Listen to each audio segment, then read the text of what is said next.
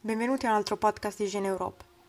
Nell'articolo che vado a presentarvi, facente parte della categoria People, Livia Corbelli parla dell'essenza narrativa dell'uomo, del suo bisogno di raccontarsi e di spiegarsi e del perché la letteratura è importante. Ecco a voi dunque l'articolo dal titolo L'essere narrativo dell'uomo e l'apologia della letteratura.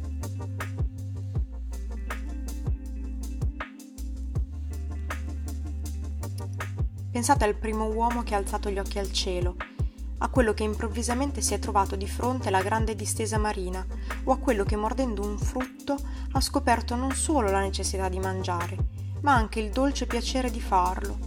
Pensate allo stupore intimorito di chi per la prima volta vede davvero, cioè guarda la realtà ponendosi domande. È di fronte ai grandi interrogativi e all'assenza di risposte che nascono i miti, le prime storie dal valore formativo ed esegetico del mondo. Il bisogno di raccontare, affinatosi via via nel corso dei secoli, è connaturato nell'uomo, ne rappresenta un tratto costitutivo ed essenziale.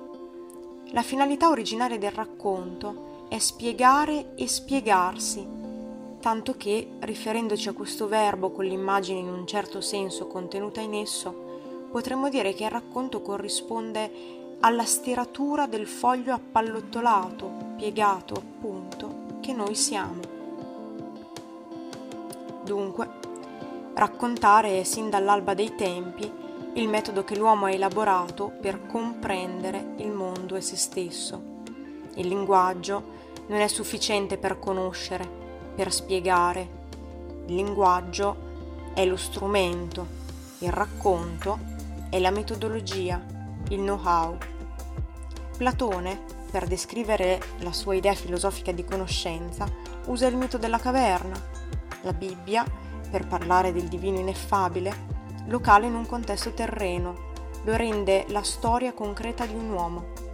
Il giornalista, per attirare l'attenzione del lettore, trasforma l'asciutto resoconto dei fatti in un racconto più o meno patetizzato e drammatizzato, avvicinandolo al lettore. Noi stessi, addirittura, quando per esempio informiamo qualcuno di ciò che ci è accaduto durante la giornata, non stiamo facendo altro che una narrazione, spesso adattata alla sensibilità dell'ascoltatore.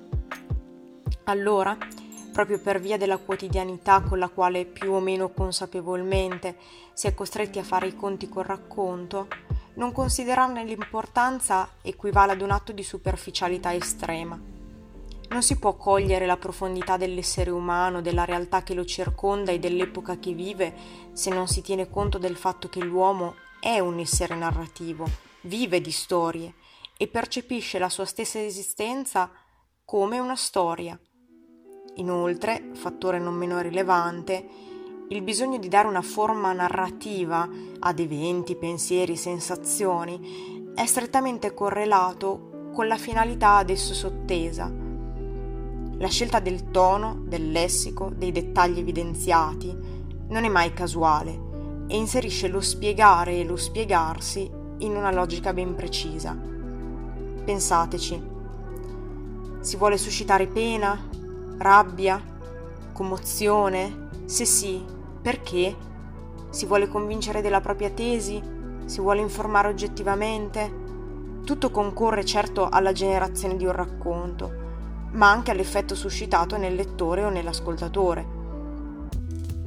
È evidente allora che un approccio banalizzante a questa umana tendenza non consente lo sviluppo di una coscienza critica, il rapporto alle parole degli altri attraverso le quali, almeno in parte, viviamo la realtà.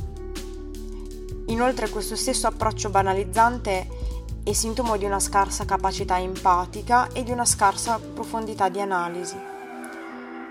L'uomo che scivola sulle parole e sulle storie non sa capire l'uomo. Agisce nell'ignoranza presuntuosa di chi conosce o crede di conoscere i meccanismi alla base della vita, non ritenendo particolarmente degna di nota la verità essenziale umana, cioè quella sentimentale e emotiva. Da essa, questa verità essenziale umana, sentimentale e emotiva, il racconto, la storia, piccolo o grande che sia, prendono forma e grazie ad essi tutti gli uomini sono legati insieme.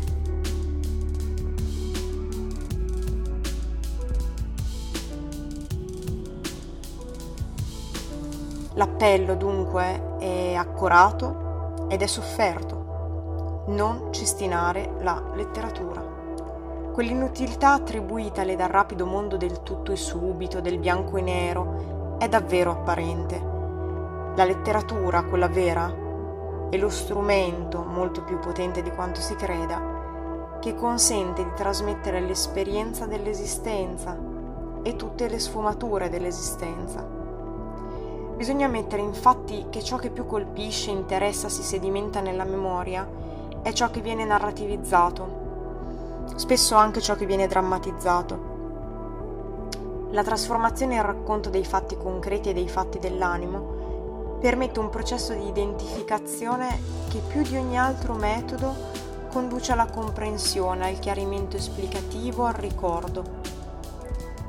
Le storie sono più difficili da dimenticare e le migliori storie in effetti viaggiano nel tempo perché riescono a stimolare il lato empatico dell'uomo, ne stimolano la sua curiosità, la sua immaginazione ed è perciò più immediato ed efficace fissare un concetto, comprendere una sensazione o anche banalmente avere chiaro un fatto o spiegarlo a propria volta. La letteratura tiene in vita la vita in quanto serbatoio di emozioni, cioè il vero motore dei gesti e dei pensieri umani.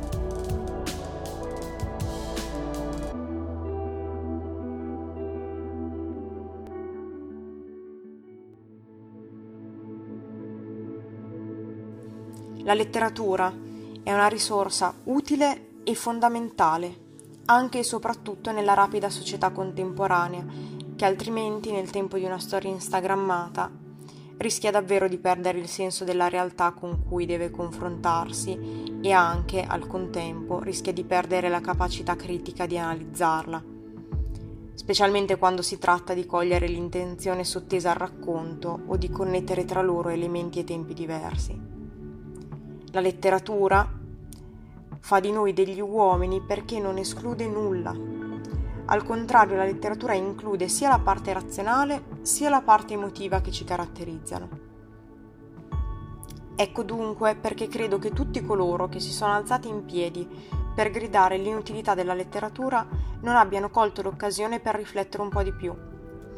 Ecco perché mi sento di invitarli a considerare per quale ragione, per esempio, la foto del bambino migrante riverso sulla spiaggia ha suscitato un numero di reazioni di gran lunga maggiore di quello ottenuto dalla diffusione di dati e dall'impostazione puramente tecnico-razionale della questione dell'immigrazione. Sono due i punti chiave fondamentali. Sono l'immagine e l'identificazione. La letteratura offre entrambi e se si presta la giusta attenzione, quel bimbo fotografato è già materia letteraria.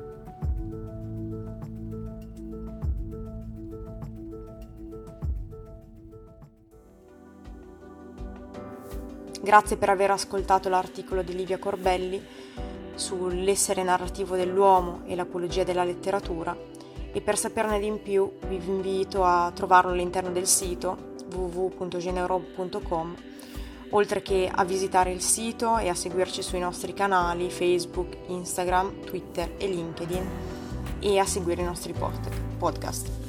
Un saluto e grazie mille per l'ascolto.